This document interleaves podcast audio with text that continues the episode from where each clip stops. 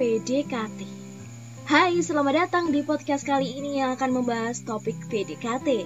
Aku mau tanya nih, pernah gak sih kalian PDKT sama orang?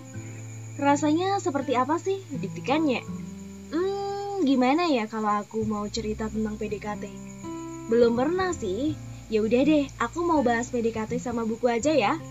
Jadi, awal aku PDKT sama buku adalah ketika aku suka buku, dan sampai sekarang aku juga masih suka buku. Rasanya setelah mengenal buku itu, ada semangat untuk belajar, dan juga tentunya mengejar mimpi. Jadi, ada banyak pengetahuan ketika kita PDKT dengan buku. Tentunya adalah dapat memperluas bacaan kita. Nah, kira-kira kamu sudah baca buku apa hari ini? Yuk, baca buku. Jangan malas untuk membaca ya.